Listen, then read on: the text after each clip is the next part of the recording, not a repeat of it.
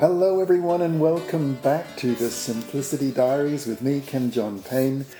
This week we uh, released my new book called Being at Your Best When Kids Are at Their Worst.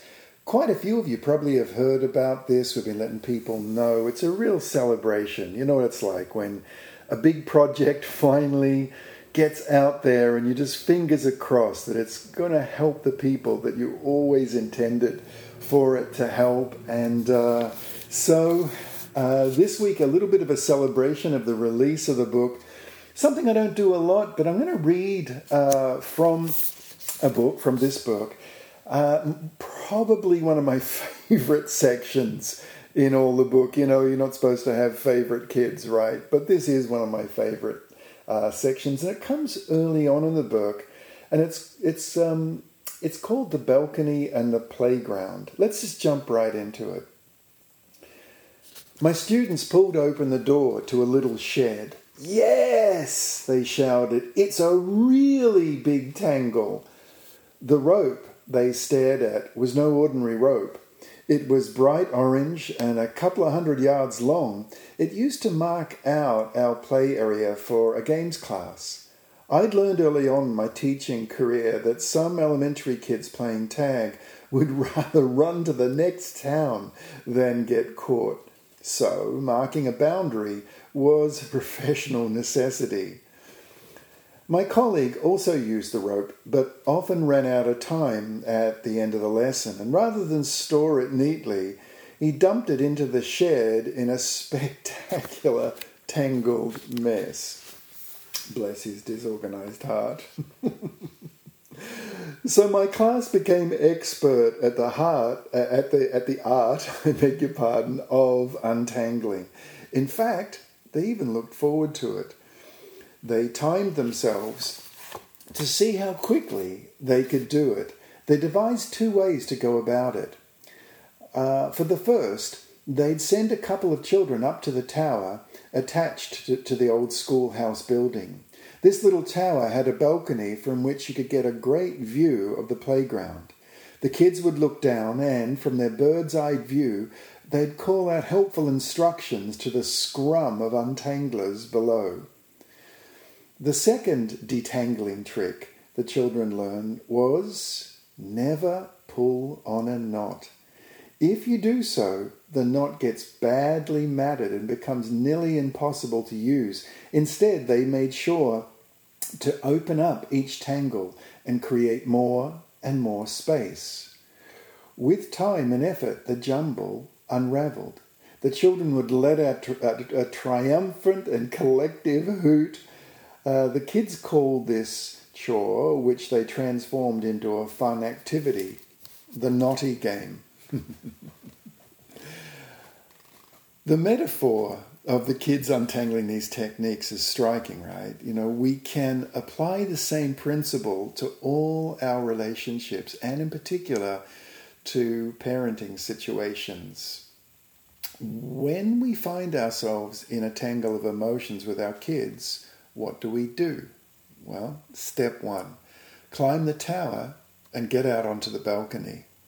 First of all, we need some objectivity, and that is never easy to find, I know, but it's essential. It's helpful to climb out onto our own parental tower, stand on the balcony, and witness what is playing out.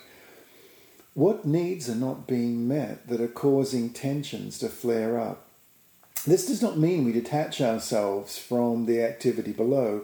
Instead, we guide it with a more expansive perspective.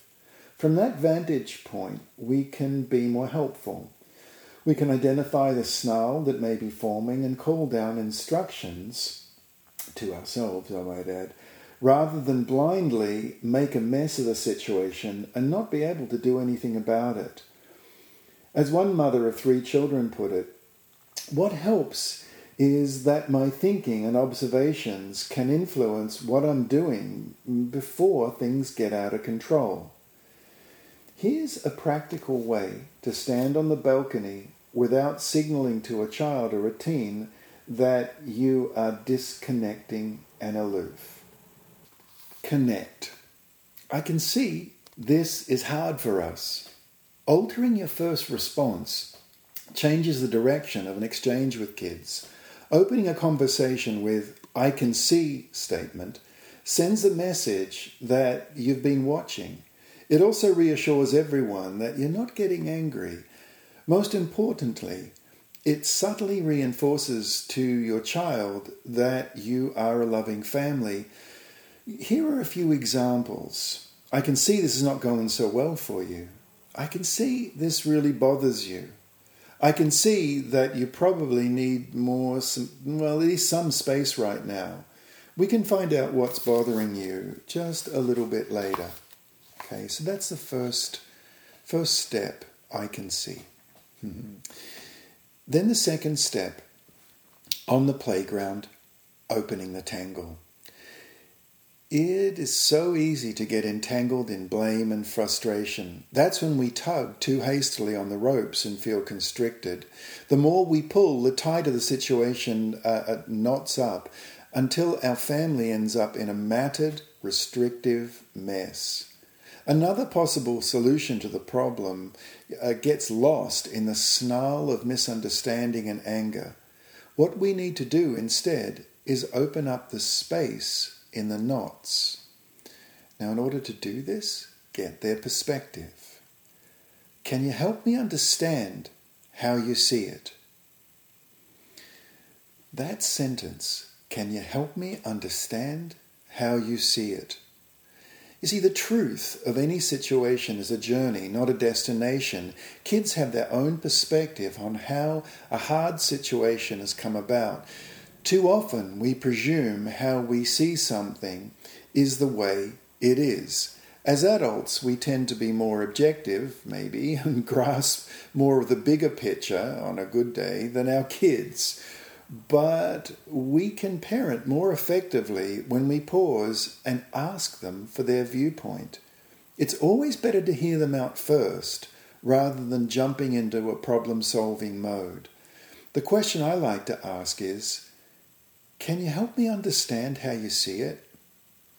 If there are two or three people involved, you can add, the way you probably see it is different from how your brothers or I do, and that's normal. And, and that's just fine. If it is just you and your child in a muddle, explain that seeing things differently is perfectly normal. It helps you both maintain your truth and stay connected to your child because by allowing different perspectives, you're promoting mutual respect. If siblings are involved, it's common for them to battle to gain your allegiance and things can escalate quickly. Using the second statement stops them from trying to recruit you over and over on their side by insisting that they're the only one telling the truth and the siblings are like totally lying. that second question, remember, a second statement, is um, the way you see it is probably different from how your brothers or I do. And that's normal and it's fine. Or, you know, it's fine to see things differently in our family. That's, that's, that's just perfectly fine for us. And then next is change your tone. It's not about what is said, it's the way it's spoken. These two strategies above, I can see and can you help me understand, help take the edge off your tone, which your kids are so sensitive to. Most of all, it helps you in a very practical way shift to a different place within yourself. Rather than falling into the all too familiar escalation pattern, you can stand on that objective balcony and at the same time engage with your kids at the playground level or on the, the dance floor. It was endearing to watch the kids struggle to work things out through the knotty game, even though they, um, uh, even though they knew that pulling a knot did not work. Some children could not resist doing it. Each time that happened, someone would say, Don't pull on it, it only makes things worse. Give it more space. A nine year old girl called out, Don't choke it! Let it breathe! That's exactly what we aim to do when we coach ourselves to observe our kids and our family from the tower um, and from that balcony while engaging lovingly in the playground at the same time. well, I sure hope that was helpful, right? Because this this ability to both be objective and uh, on the balcony, but be on the on the dance floor, engaging with our kids. Right, we're on the we're on the dance floor, on the playground, where we're engaging. There we are, you know, and it's it's important, right? We don't want to just be aloof, but what this strategy does, what these two strategies uh, particularly do that I that I've mentioned, really open up a way not only to take the edge off your tone, which you know they, they totally do, but it gets their perspective. This can you help me understand? Boy, um, it's it's it's quite a thing when you say that to your children because it holds your own space, right? Um, but at the same time, you usually get a, a good answer to that question. And then, you know, being able to to be able to say to them, you know, that, that it's really okay that everyone has their own perspectives. That one is just so crucial. And then to start the whole conversation off, just, you know, working backwards now while we end um, uh, this diary for this week is to be able to sit, just to make a simple I can see statement. Right? And because if we say, you know, stuff like, I can see this is really bothering you, it's so different to, look, would you please stop it? Or why do I have to tell you five times? I mean, that kind of statement gets us pulling on the tangle. And that's sure not what we want to do. So, anyway, that's it for this week. We are starting, as many of you know, uh, a free workshop on the book, Being at Your Best, when kids are at their worst. And you can go right to the simplicityparenting.com website and sign up for that three part free series, which takes a bit of a deeper dive into the content of the book, gives a bunch of other ideas. And oh, I sure hope you could join us for that if you got the time. Each each um, it's actually a um, uh, each session is about 30 minutes or so. They're videos, but you can also listen to the audio. There's transcripts, you know, all the normal stuff. And best of all, it's free and it's and it's uh, starting real soon. Okay, bye bye for now.